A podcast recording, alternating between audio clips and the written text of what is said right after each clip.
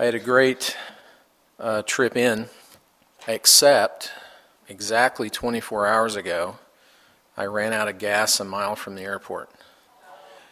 And so uh, I hoofed it across the interstate and bought a gas can.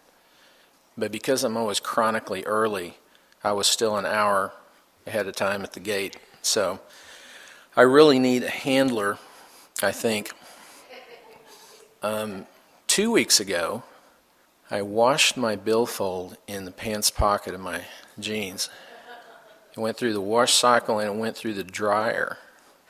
So I was out at lunch with mom two days later. Mom and I have developed a new hobby. We hit all the flea markets in our area at least once a week. And then we fight over the bill at lunch. So I, I was I grabbed the bill and gave him my card. Card declined. You know, doesn't work, whatever it said. Well, there's no balance on the card. I knew that. So the chip was compromised because I washed my billfold. Mom leans over and she goes, Do you need money? I said, No, I don't need money, Mom. So twice more in the last week, she's asked me, Do you need money? I don't need money, but I do need a handler. But I'm glad to be here. Um, as always, um, as I, I, like to say, being here um, is is truly being with family. Uh, we were talking last night at dinner, and the way the world is today, especially, fellowshipping with believers is is being with family. It's more than friends. So I'm very, very uh, glad to have the opportunity. I uh, was thinking about the topics for this morning, and uh, I decided to kind of depart from what you know I usually do. And uh, I've been burdened for a long time, um, you know, by apologetics and, and about how the culture views the Bible and our faith. And um, because uh, you know, with, with, my friends back home, the joke is always that if the more obscure the theology book, the more I like it, right? So I don't read the popular uh, Christian titles, and I never go to a Christian bookstore. But uh, anything that's uh, a little more obscure, I like, and so this is kind of a, a strange topic, uh, kind of an obscure topic but because of the times we live in, I think it's actually relevant, and I hope that uh, we see that today. So the question is who wrote Isaiah? You know, this is an obvious question with an even more obvious answer, but it isn't today. Because people have, you know, very little knowledge of the Bible, and what knowledge they have, they have been told that the Bible is, you know, myth, it's legend. It's in some way not what it appears to be on the surface. And you know, the Bible is not complicated. It really isn't. I've, I've said this here before, but I always think of this, uh, this story. You know, we, we try to complicate um, Bible study. Uh, for many years, um, people said, you know, the Bible is just too hard to understand. I don't think it is. And uh, I think I used this story here last time, but you know the, the great story of uh, Vince Lombardi coming over from the New York Giants to coach the Packers. And the Packers in the beginning were not what they would become. So the first practice, you know, their fundamentals are all over the place and they're just not getting it, and he's getting more frustrated. So pretty quickly, he just blew a whistle. And he called everybody over and he got down on one knee and he picked up a football and he said, Gentlemen, this is a football right? That's where they started. So, in, in many ways, the Bible and Bible study is really, it's just a football. It's not complicated. You don't need a seminary degree. And, and by the way, you really don't need a seminary degree today in the United States, as we'll see in a minute. You need to be able to read, and you, you need a passion for the Word. And if you can get Scripture to soak into you, you are blessed indeed.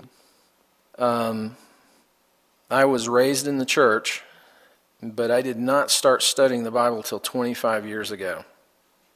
I'm, I'm still almost amazed by that. But when you do, there's no substitute, right? And when you do, and when you make the choice, because that's what it is, it's choosing to believe Scripture is true. People believe that it isn't true, and people believe that it is true. And the choice is up to you.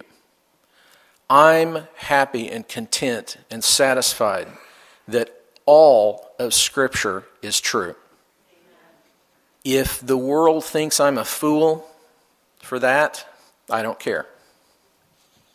And so, this question of who wrote Isaiah when worldviews collide is, I think, very relevant because it goes to the heart of God's sovereignty, right? Now, Isaiah, of course, is the great prophetic book. Some called him the Prince of Prophets. Um, just on a literary level, I personally think, as a, as a reader and writer and lover of books, I think Isaiah was the greatest writer of all time. A little better than Mark Twain. The beauty of the language, if, if for no other reason, read the book for the beauty of the language. But he lived in the 8th century BC. Okay? Tradition says he was born near Jerusalem. He was a prophet in the time of King Hezekiah, not terribly long after the period of, of David and Solomon. And it was given to Isaiah the task of recording some of the greatest prophecies in the Bible. He prophesied about things both near and far. Now, the authorship of the book of Isaiah was not questioned until about 1780 and then by a German scholar. You know, the Germans went off the rails in the 19th century on biblical scholarship. You know, it's all myth, it's legend. Had all these anonymous authors, we don't know who they were. Moses couldn't write, etc., etc. Uh, I would also say, always remember that if you read, if you read criticism of the Bible, no matter who it is, I don't care if it's an evolutionist, I don't care if it's a seminary professor, anyone, for example, that tells you the Exodus didn't happen, uh, or that the Genesis origins accounts are really in the realm of myth, they never have real evidence. Keep that in mind. Never. Not sometimes. They never have real evidence. And so, relegating Scripture to the realm of myth is one of the great evils of our time. This issue of who wrote Isaiah is very important because in, in seminary scholarship in the last two centuries, it has been alleged that there are multiple authors of Isaiah. Really? You know, we read uh, Isaiah 1 1, and it says it's the vision of Isaiah should be good enough for us, but it's not. Why? There's one reason. Because the enemy is going to attack Scripture any way he can. Now, think about this. When the first Gutenberg Bibles came off the presses, this is the first time that the common man at least had access to the Bible. Well, what, what happened right after that? Do you think the enemy is going to let that go by? just millions of Bibles be pumped out into the culture? No. The Enlightenment happened. The philosophies of men became preeminent. And men began to doubt the authority of Scripture based on no evidence except what was in their wicked hearts. Right? So, this idea that there were multiple anonymous authors of Isaiah. That makes it even better, right? You don't have to prove that either. Because, well, I don't know who wrote it, but somebody, somebody wrote it besides Isaiah. So some said it was three Isaiahs, four Isaiahs. I've read before that uh, some scholars believe there were 11 of them. You know, they were legion. 11 Isaiahs. If the Isaiah recorded God's very words about the future of the world, that's one thing. But if he didn't, then that's something else altogether. Because then you can call into question anything else. And all of a sudden, The sovereignty of God is called into question. It may be subtle, but that's what it is, right? Did God really say that? The oldest lie in the book, literally? I want to read uh, really quick. And in the second service, I'm going to rely mostly on my big, heavy, black King James Bible, my uh, Henry Morris Defender Study Bible. And this is what Henry wrote in the intro to the book of Isaiah. The ostensible reason for the unwarranted assertion of a Deutero Isaiah is that the two divisions have two different literary styles. Critics ignore the fact, however, that the two different styles relate to the two different themes of the two sections, not to mention the fact that far more similarities than differences can be found in the two sections. Now, listen to this. The real reason, however, for the two Isaiahs notion is that the second division contains many remarkable prophecies that were later fulfilled. For example, the naming of the Persian Emperor Cyrus a century and a half in advance. Skeptical theologians are unwilling to believe that God can supernaturally reveal the future to his divinely called and prepared prophets, and so most assume that the last part of Isaiah was written by an unknown writer living among the exiles in Babylon after Cyrus had conquered the city. And that is the essence of what I want to talk about today. Because if they can relegate the prophecies to just history that's written after the fact, then you flip the equation, see? It's no longer mind boggling prophecies that only God could fulfill. It's just now simply history that man's recorded. But the bottom line is you're being fooled. And this is what young people in particular are being taught today.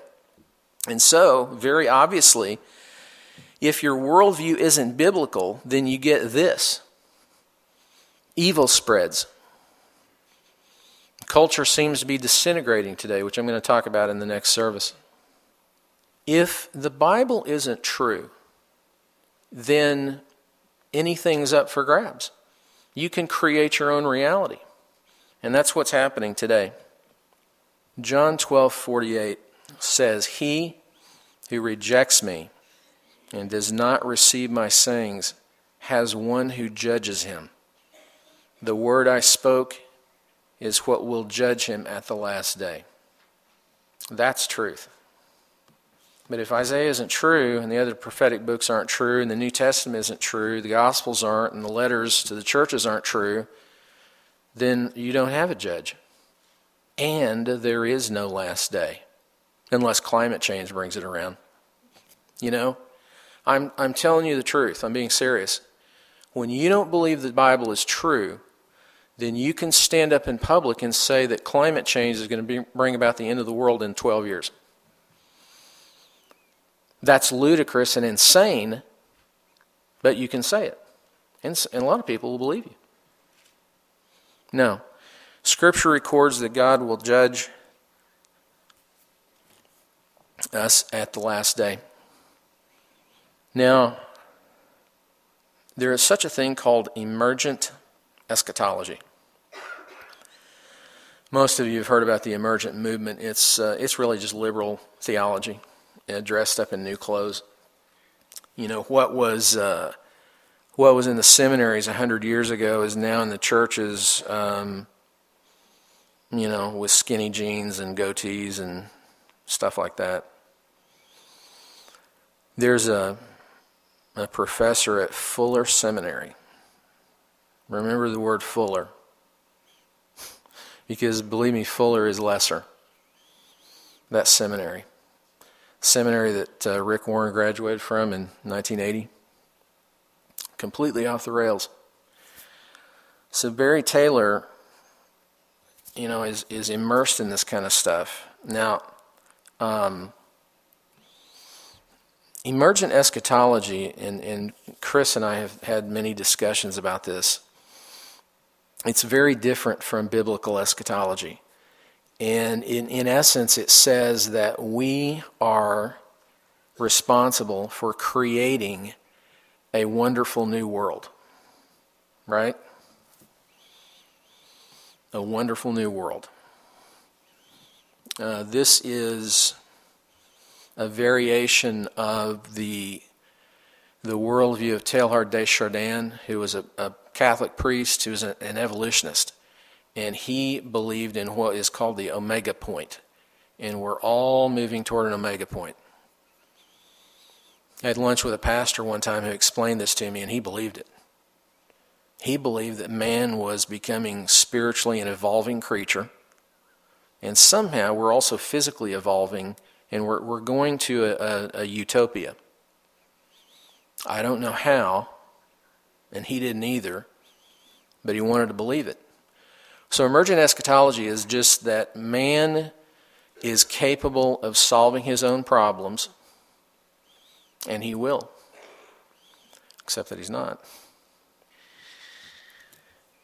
On Fuller's website, Fuller School of Theology, it says Fuller School of Theology programs are deeply rooted in Scripture. No, they're not. That is false. It's false because, among other things, this view of multiple Isaiahs is what they teach. They also teach that Israel oppresses the Palestinians. There's no link between modern Israelis and the ancient Israelites, that sort of thing. Their eschatology is completely off the rails. Barry Taylor has written We live in a post Nietzschean world of faith and spirituality. Nietzsche's declaration that God is dead still holds true. Since interest in all things spiritual does not necessarily translate to a belief in a metaphysical God or the tenets and dogmas of a particular faith. Wow. Are you kidding me? What? A more evil thing you could hardly think of. He's telling you that the Bible is not true. We can't know the God of the Bible, at least the traditional view. And so we have to strike out on our own. This guy's teaching young people at Fuller. Why? Why is he allowed to teach young people? Why is Tony Jones allowed to teach young people? Tony Jones, who uh, I don't know if he still teaches at Fuller, but he did. You know, he's the one that several years ago he just declared one day that uh, original sin isn't doesn't exist. It did, it didn't happen. Really, it didn't. How do you know? Well, he doesn't know, but it's what he believes. See, he believes it and he sounds authoritative. And when you sound authoritative and you have an audience, they're going to believe what you're saying. This is what young people are being taught today. Is it any wonder that the polling data suggests that they're all leaving the church in droves? You know? Uh, Barna Research Group, Lifeway Research, you know, Lifeway, the, the uh, arm of the Southern Baptist Convention, they're all releasing these polling numbers that are just abysmal. It's horrific that young people are, are just in mass leaving the church. Ironically, people like Barna and Lifeway are contributing to the problem. But, you know, we can't say that in public. Because nobody takes a stand on things like this. When you hear aberrant, aberrant theology, when you hear false teaching in the church today in America, you will not hear a rebuttal from any evangelical leader. Just think about that. Why do they allow even apologetic study Bibles for young people to have this garbage in them? The multiple Isaiahs, the Genesis origins are, you know, maybe true, maybe not. There's some truth, some not. You know, we have to accommodate modern evolutionary philosophy. Um, Israel is an historical accident, you know, stuff like that. Why do they allow it? Shame on them. Because when the history is written one day of the American church in the 21st century, Ichabod will be written above their doors. So we have this kind of stuff going on. So you you don't teach young people or or uh, budding pastors in seminary that Isaiah wrote a sweeping prophetic history and that much of it has come to pass and, and much more is to come to pass. You instead teach them that there were 8 or 10 or 20 or 105 Isaiahs, anonymous editors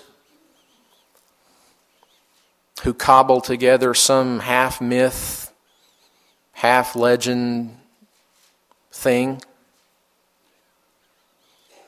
Where's the power in that? Where is the power and majesty of the sovereign God in that? It doesn't exist.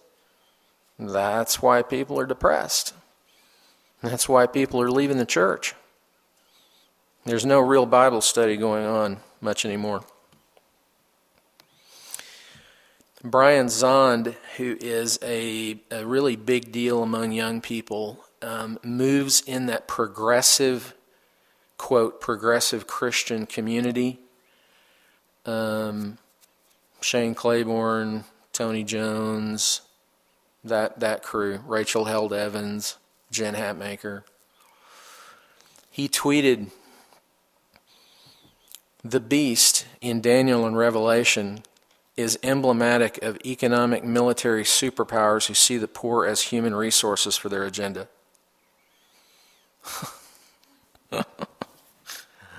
Are you kidding me? That passes for deep thought within evangelicalism today. First of all, half of what he says doesn't even make sense, but it sounds intellectual. And he's removing the great prophetic passages from Daniel and Revelation out of the public discourse. See?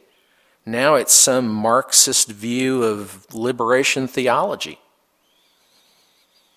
It's not anymore about the synergy between the two books and about the theme of the books, which is that the, the creator of everything, the Lord of history, is bringing history to a conclusion when he says, and in the manner he wants to do it.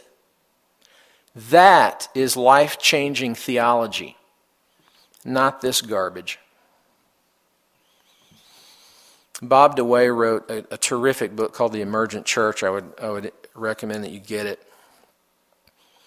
He said the emergent church movement is an association of individuals linked by one very important key idea that God is bringing history toward a glorious kingdom of God on earth without future judgment. They loathe dispensationalism more than any other theology because it claims just the opposite that the world is getting ever more sinful and is sliding toward cataclysmic judgment. In Bob quotes Francis Schaeffer who referred to emergent eschatology as a theology of despair. And it is. That's a perfect description. It's not just young people, it's any of us. If Scripture, if the prophetic books are changed from what they are and have always been into some Marxist liberation theology gobbledygook, if it's now history written after the fact instead of supernatural predictive prophecy, then we're all on our own. You're on your own. I'm on my own. Out in the cold void. A theology of despair. If somebody seriously believes that we're on a trajectory towards some omega point, they need to explain that a little more carefully. I don't see that going on. I do see society and the creation itself running down. Right? Which is exactly what the Bible tells us it's going to do. As we read um, at, the beginning, uh, Isaiah 1 1, the vision of Isaiah the son of Amos concerning Judah and Jerusalem, which he saw during the reigns of Uzziah, Jotham, Ahaz, and Hezekiah, kings of Judah. It, there it is. It's very simple. This was a guy who was tasked by God to bring prophetic utterances to the people, to tell them what was going to happen. Well, guess what? When all the prophets prophesied about the invasion of the Assyrians and later the invasions of the Babylonians, that's exactly what happened. Why should we doubt the rest of it? One of the reasons that nobody gets this anymore is because nobody who studies the Bible. What what ministries, what what mega churches? They're all building their brands. They're not doing any serious Bible study, so nobody knows these things. Genesis 3 1 Now the serpent was more crafty than any of the wild animals the Lord God had made. He said to the woman, Did God really say you must not eat from any tree in the garden? Did he really say that? Did God really say that? Did God say that history is going to run down and men will wax more and more evil? thus making it necessary for the Messiah to come back to rescue the planet. Did he say that or did he not? Isaiah says that that's what's going to happen. But not if 11 Isaiahs wrote it after the fact. Then it can be anything you want it to be. This is what people are being taught today.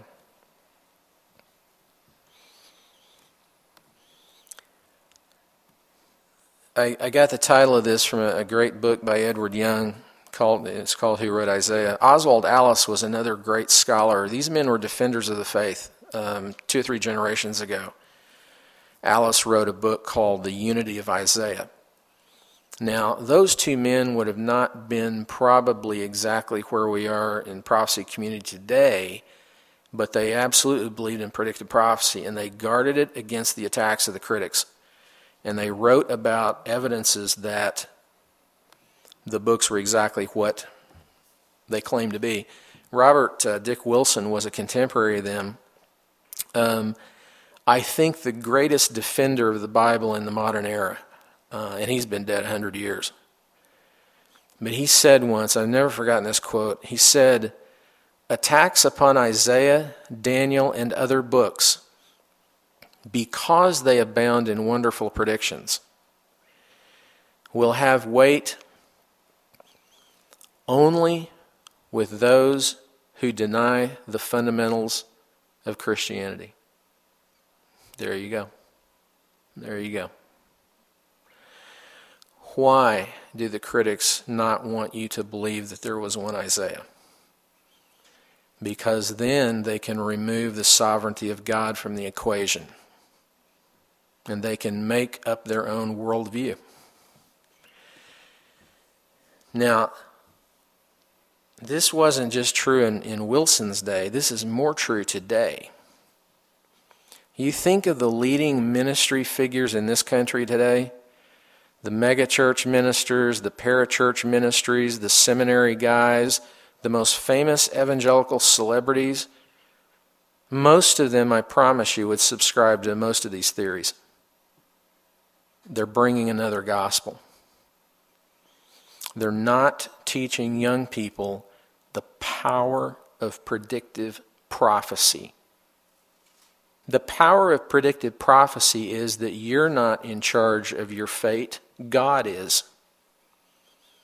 If I were in charge of my own fate, I'd probably still be on the side of the interstate out of gas. But God is a problem solver par excellence. And He will solve all of your problems. I'm talking to you as individuals. He will take the worst circumstance that you're going through now. And if you tell Him that you need help, if you do what it says in Matthew 11:28, all of you who are burdened and weary come to me and I will give you rest. That's what Jesus Christ, our Lord, promised us. If you ask him, if you tell him that you're tired and you need help, he will meet your need. Jesus believed that there was one Isaiah. Right? That's good enough for me. Wilson also said Isaiah, and this is he's quoting the critics Isaiah has a dozen or more authors scattered over four centuries. and all the books, anything looking like a prediction is ruthlessly cut out and attributed to some unknown redactor of an age at or after the event. I'm just reiterating what I said earlier. That's the reason.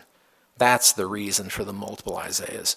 It's not because they've discovered something amazing amazing in scholarship. It's because they don't want you to believe that God knows the end from the beginning and has told us in general what's going to happen.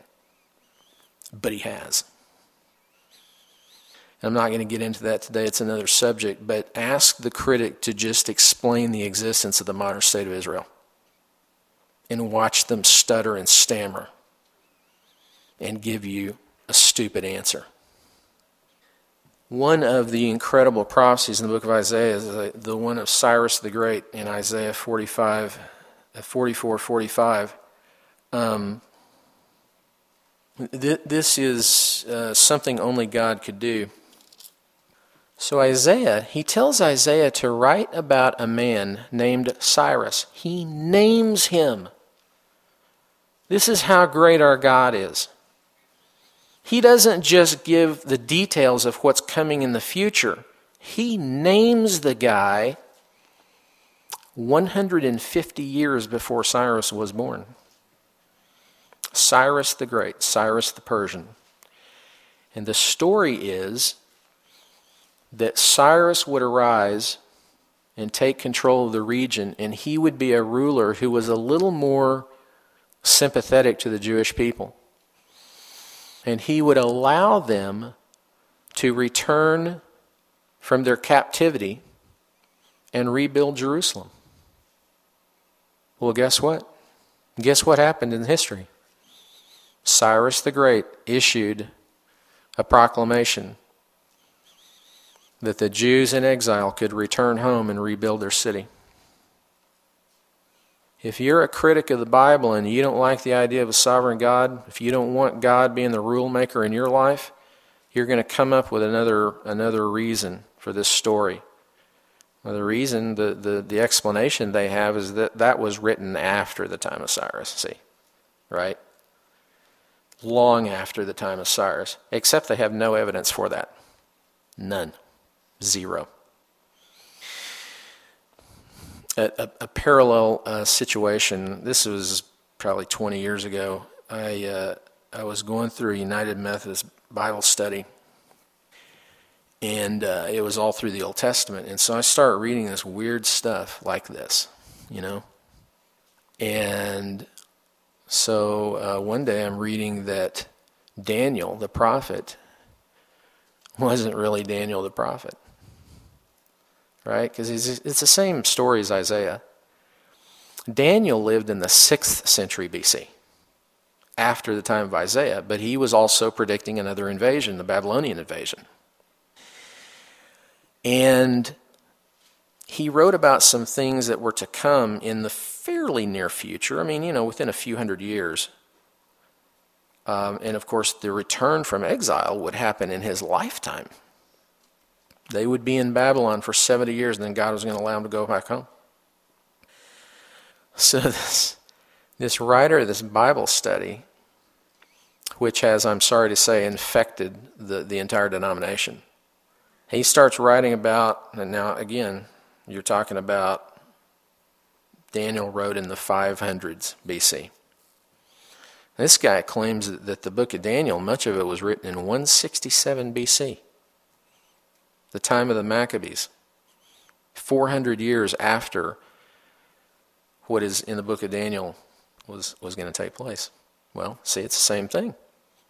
It's not predictive prophecy anymore because the writer of this study hates predictive prophecy. I can tell you that. He won't tell you that. He won't say it that way, but he does. He doesn't like this Neanderthal primitive view that we can believe in predictive prophecy. So he comes up with the 167 date just out of, out of the air. There's no evidence. I wrote to him, and we exchanged, all told, four letters. And it took until the third letter. I asked him the same question every time How do you know Daniel was written in 167 BC? His answer, finally, in frustration, was that he'd been a scholar for 40 years. really? Well, good for you. But you're wrong. He wanted it to be that way, and so that's what he came up with. And he's poisoning the minds of people who read that study and accept it without question. The fact is that in the book of Isaiah, God calls it long before it happened. He called Cyrus out 150 years before the man was born, before the Persian Empire was born. And he said, This is the guy that's going to do it. And Isaiah, I want you to write it down so the people will know when it happens. I think that's astonishing. Thank you, God. 2 Timothy 2:22 says, Flee also youthful lusts, but follow righteousness, faith, charity, peace with them that call on the Lord out of a pure heart. 2 Timothy 3:15 says, "And that from a child thou hast known the holy scriptures which are able to make thee wise unto salvation through faith which is in Christ Jesus." That should move us to tears. That God loved us that much. But this is not what young people are being taught today. Because they're being taught that scripture is false. That it's myth, legend, history. What a tragedy. Okay, I'm to I'm to wrap this up with a couple of things. If you're trying to figure out who wrote Isaiah, you look at, at the at the literature itself, you look at it from a literary standpoint, you look at the grammar, you look at all the text. Twelve times in chapters 1 through 39, the author uses the Hebrew word for the Holy One of God, Kedash Yisrael, and he uses it 14 times in chapters 40 through 66. This is largely the division where the critics say another guy took over other guys, but yet they're using the same word which would have been used at that time and maybe not so much later. So you're telling me that people that wrote it hundreds of years later would use an archaic word? Look at another supernatural element of the book of Isaiah. This, to me, again, astonishing off the charts. And we know that the division of biblical books today is not exactly what they had in, in the times of the prophets, but consider this. In the book of Isaiah today, that's in your Bible, the first 39 chapters deal largely with the wrath and judgment of God. The final 27 chapters deal with his love and mercy. What are the New Testaments? What are the two Testaments about? The Old Testament is 39 books, largely about God's wrath and judgment. The New Testament is 27 books about his love and mercy. I mean, do you think this stuff is just accidental? If you do, you're not paying attention. If you do think it's accidental, you don't want to believe it's supernatural. See, there's the problem problem is not so much the evidence, the problem is what do you want to believe? And if you want to reject the Bible as God's Word, that's your right to do. You can do that. It's fatal, but you can do it. Or you can choose to believe it's real. That evidence I just gave you, countless examples in history, countless examples in the Bible like that. There's more than enough evidence. There are mountains of evidence to believe that the Bible is exactly what it claims to be. Finally, there's a, a, another wonderful prophecy in Isaiah 49:22. Thus saith the Lord God, Behold, I will lift up mine hand to the Gentiles, and set up my standard to the people. And they shall bring the sons in their arms, and thy daughters shall be carried upon their shoulders. Hundreds of times in the Old Testament, we are told that the Jewish exiles, from the final exile under the Romans, would come to an end. And it would take a long time. in our lifetime, that has happened. And if you have no other reason to thank God today for anything, thank Him that you live in that time. You live in the moment that the Jews re entered history. My God. But for 1900 years, the Gentiles controlled the Middle East. They controlled Palestine. They controlled the ancestral home of the Jewish people. The Jewish people couldn't get back in, the door was locked. So something's going to have to happen. For about 600 years, the Muslim rulers had controlled the region with an iron fist, the Ottoman Turkish Empire. So then what happens? Well, World War I happens. And the Germans are allied with the Turks. And the British are tasked with taking Palestine. There needed to be an opening for massive Jewish immigration to rebuild the state. So in October 1917, in a pivotal battle at Beersheba, uh, not far from Gaza. The Turks were dug in. They had German guns, some German troops. So the British General Allenby was in command of this attack in one of the pivotal battles in modern history. And actually, this was the last large scale cavalry attack in modern history. Beersheba was the key to opening this route to Jerusalem and to finally conquer all of Palestine and push the Turks out. So Allenby ordered the British 4th and 12th Light Horse Brigades to charge the enemy who were dug in, into trenches. And they started about five miles out. And then two miles from the Turkish lines, they proceeded at a full gallop with bayonets in hand for hand to hand combat. They so caught the Turks off guard that they overwhelmed their position.